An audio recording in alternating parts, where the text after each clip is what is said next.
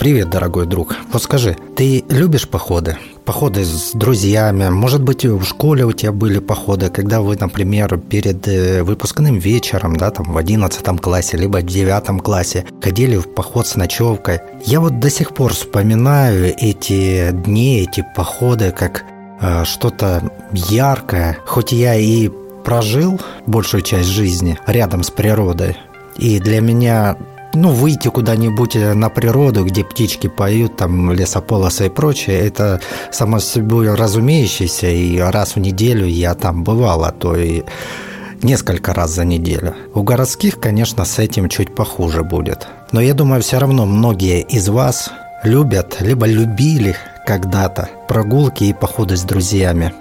Обычно дети являются большими фанатами различных приключений и интересных экскурсий. Отправить своего ребенка на школьную экскурсию там, в пещеру не выглядит никакой опасной затеей, если с ними присутствует преподаватель, либо еще сопровождающие взрослые люди. Но этот случай заставил многих родителей в Англии просто пересмотреть свое отношение к школьным экскурсиям. В Соединенном Королевстве расположено множество различных пещер – каждая из которых имеет свой уровень сложности. Несмотря на такое количество вариантов, все маршруты в этих пещерах, э, которые не для спелеологов, понятны и, впрочем, безопасны. Один из таких маршрутов является Манчестер Холл – Настолько легкая и безопасная пещера, что даже школьники ее посещают. Ее магия заключается в чувстве открытия нового мира, когда все вокруг кажется уникальным. Манчестер Холл является частью системы пещер Нидердел Кайс. Маршруты по этой пещере замкнуты, то есть выход находится там же, где и вход. За всю историю спусков здесь не было никаких смертей или опасных инцидентов – но только до 2005 года. 14 ноября 2005 года к пещерам Нидердейл э, в Северном Йоркшире отправилась группа из 100 учеников школы Дед Кастер. Учителя разбили детей в группы по 10-12 человек. В каждой группе был один учитель и один инструктор из э, районного образовательного центра. Школа устраивала подобные поездки каждый год, чтобы сплотить детей и показать им красоты природы. Даже такие легкие и безопасные пещеры ассоциируются у детей с чем-то неизведанным, таинственным и рискованным. Там скользко, мокро и темно, а также чувствуется, что пещеры видели немало за свою историю. Их посещали и знать, и разбойники – в них прятались во время войны и прятали в них клады. Для школьников, которые разогреты рассказами о пещерах и об их истории во время пути в автобусе, это место становилось чуть ли не магическим. В одной из групп был мальчик – Джозеф Листер. Он был 14-летним юношей с модной стрижкой. Его обожали девушки, и он считался местной звездой – Джозеф играл в футбол, отлично плавал, хорошо учился и, можно сказать, преуспевал во всем. У мальчика было много друзей, большая часть из которых были, конечно же, одноклассниками. Джозеф был родом из небольшого городка Стефан, где он жил вместе со своими родителями – Мальчику не терпелось исследовать загадочную для них пещеру вместе с друзьями. Они уже слышали о поездке от старшеклассников и радовались тому, что скоро и их черед. Джозеф шел в группе из 11 детей вместе с учителем математики, инструктором и 17-летним волонтером из образовательного центра. Получалось, что взрослых было чуть больше, чем даже следовало – Группа решила пойти по менее популярному маршруту, так как главный вход в пещеру немного подтопило, и они решили не рисковать. Немного подтопило означает, что воды было чуть выше, чем по щиколотку. Новый маршрут проходил через менее исхоженную часть пещерной системы, но он, как и популярный маршрут, не представлял никакой опасности – но и в этой пещере было около 10 сантиметров воды. Это обычное явление. У детей на ногах были специальные резиновые сапоги, и одеты они были в непромокаемые костюмы. Естественно, что вода была очень холодная. Вообще тот, кто заходил в горную реку, тот поймет, что такое холодная. Однако вода – это всегда хорошо, так как отдыхающие поблизости не будут прятаться в пещере, где есть вода, дабы посрать, а значит, что вонючие мины в пещерах ну, попросту отсутствовали. Но во время сильных дождей пещеры на какое-то время затапливает, поэтому сразу же после дождя идти бессмысленно. Но дождя накануне не было, поэтому дети вошли в пещеру и начали спускаться – Продвигались они довольно быстро, и несмотря на холодную воду, их темп был достаточно хорошим. Путь они освещали налобными фонарями. Через несколько часов школьники, учитель и инструкторы оказались у отрезка, который называется «ползок». В этом месте необходимо было ползти, поэтому оно и носило такое название – Ребята проползли узкую часть и вскоре оказались у нижней части пещеры. Все двинулись дальше. Скоро предстояло уже возвращаться, ну то есть подниматься на поверхность. Но вдруг все начали замечать, что уровень воды в пещерах начал подниматься, причем подниматься довольно быстро. Взрослые то ли не заметили, то ли они просто тормозили. Но когда дали команду возвращаться, то вода уже доходила детям до колен. Вернувшись к ползку, они увидели, что вода его затопила полностью. Дети один за другим начали нырять и плыть через это бутылочное горлышко. И всплывали в том месте, где посередине пещеры, посередине пути, э, был воздушный пузырь. Они всплывали, чтобы набрать воздуха. Но так подышать во время преодоления узкой части удалось только первой группе. Когда же нырнули следующие трое детей, то перешеек был уже полностью затоплен. Теперь это расстояние детям предстояло преодолевать на одном дыхании, в ледяной воде, где присутствовали острые камни. В группе началась паника. Дети плакали и говорили, что хотят домой – а инструкторы и учитель понимали, что они теряют время, и с каждой минутой воды в пещере становится все больше и больше. Они старались как можно быстрее успокоить детей, чтобы те продолжали свое движение, ведь вскоре заполнится и сама камера, которая находится перед входом в ползок. Проплыть этот ползок надо буквально в течение следующих нескольких минут. Дальше это сделать будет просто невозможно. Дети один за другим ныряли в бездну в надежде всплыть в конце узкого прохода. Последней нырнула группа с Джозефом Листером. С ними нырнул один из инструкторов. Мужчина сделал глубокий вдох и потянул двоих ребят за собой. Ждать было некогда. Он надеялся, что третий парень плывет за ним. Инструктор молился, чтобы его фонарь не выключился во время страшного заплыва. Потом уже позже одноклассница Джозефа вспоминала. Инструктор сказал, что нам нужно проплыть участок за минуту, иначе мы никогда оттуда не выберемся. Я была напугана. Никто из ребят не понимал, что происходит. Все говорили о том, что нам нужно скорее плыть, иначе вода поднимется, и мы все умрем. Эми случайно повернула не туда, и за ней пришлось нырять 17-летнему волонтеру. Он ее спас, рискуя собственной жизнью – когда последняя группа наконец вынырнула, а учитель пересчитал всех детей, их оказалось только 10.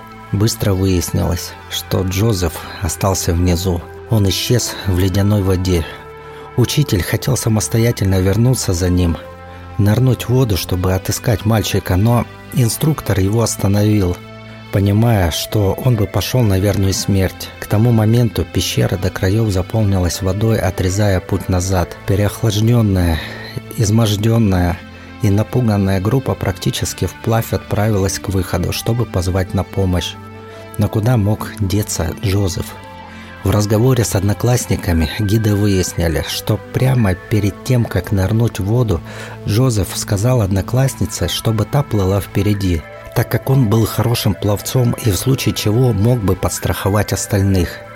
К сожалению, помощь потребовалась ему самому. И такой героизм пещера не приняла. Первым спасателем на месте оказался Кристофер Фокс.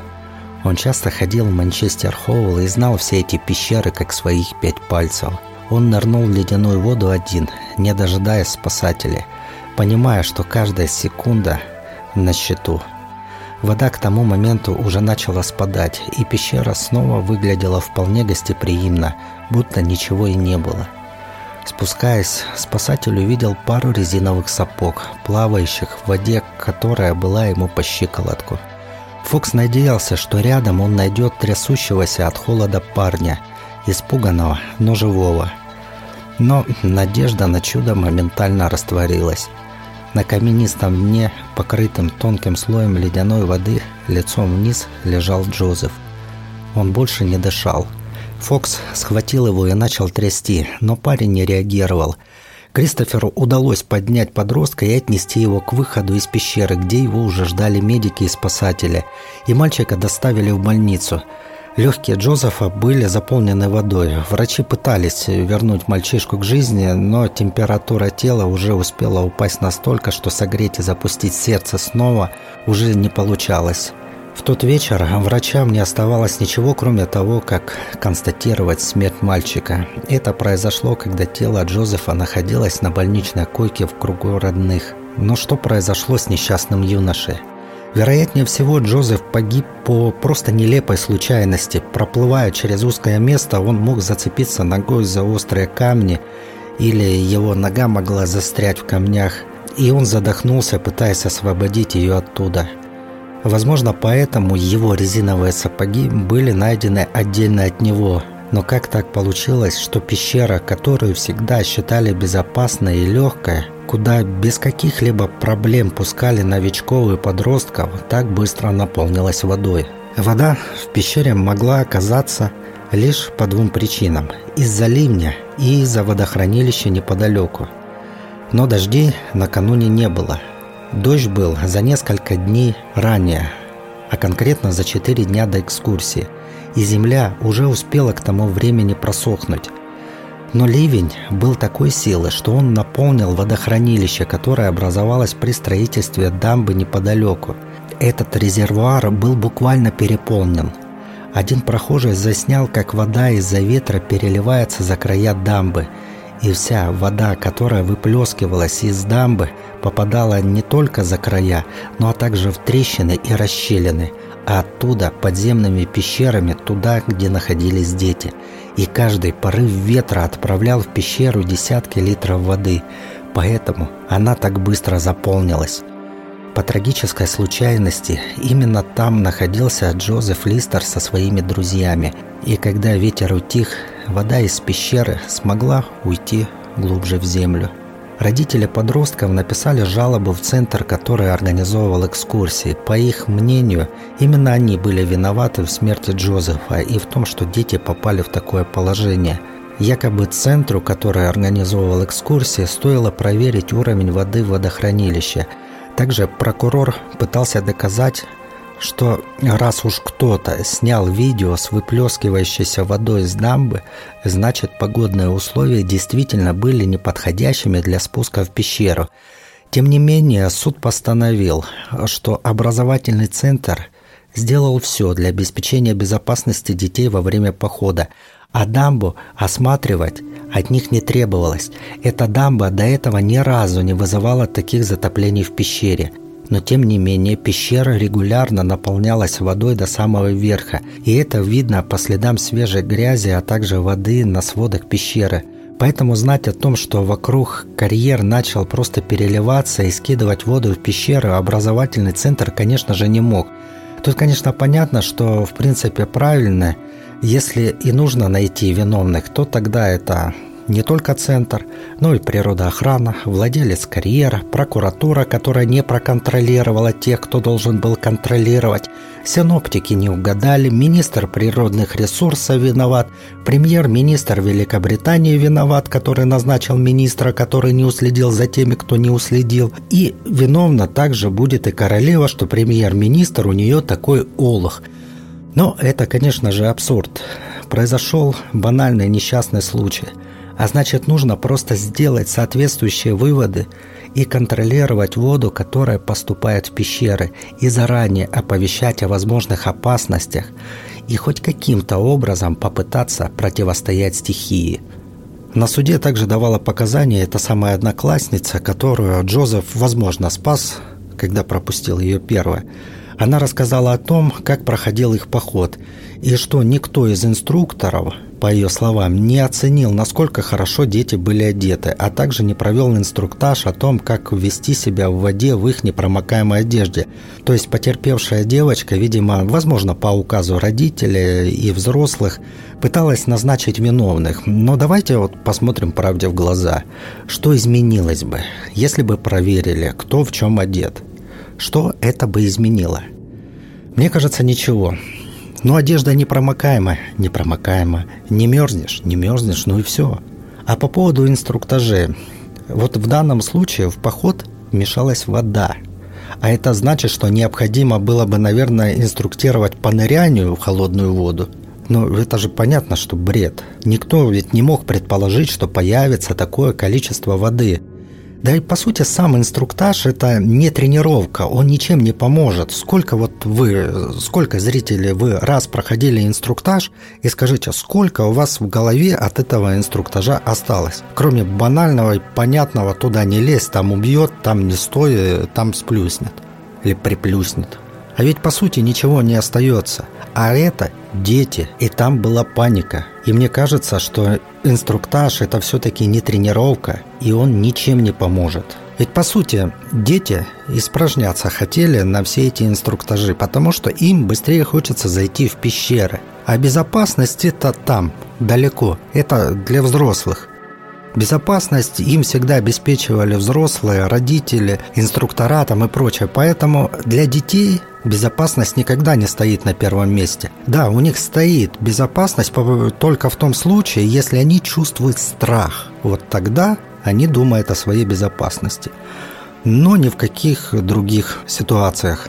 Еще нужно учитывать, что в пещеры каждый год ходят тысячи детей, и кроме падения и порезов ничего не происходит. Пещеры исследованы и считаются безопасными при минимальных предосторожностях и подготовке.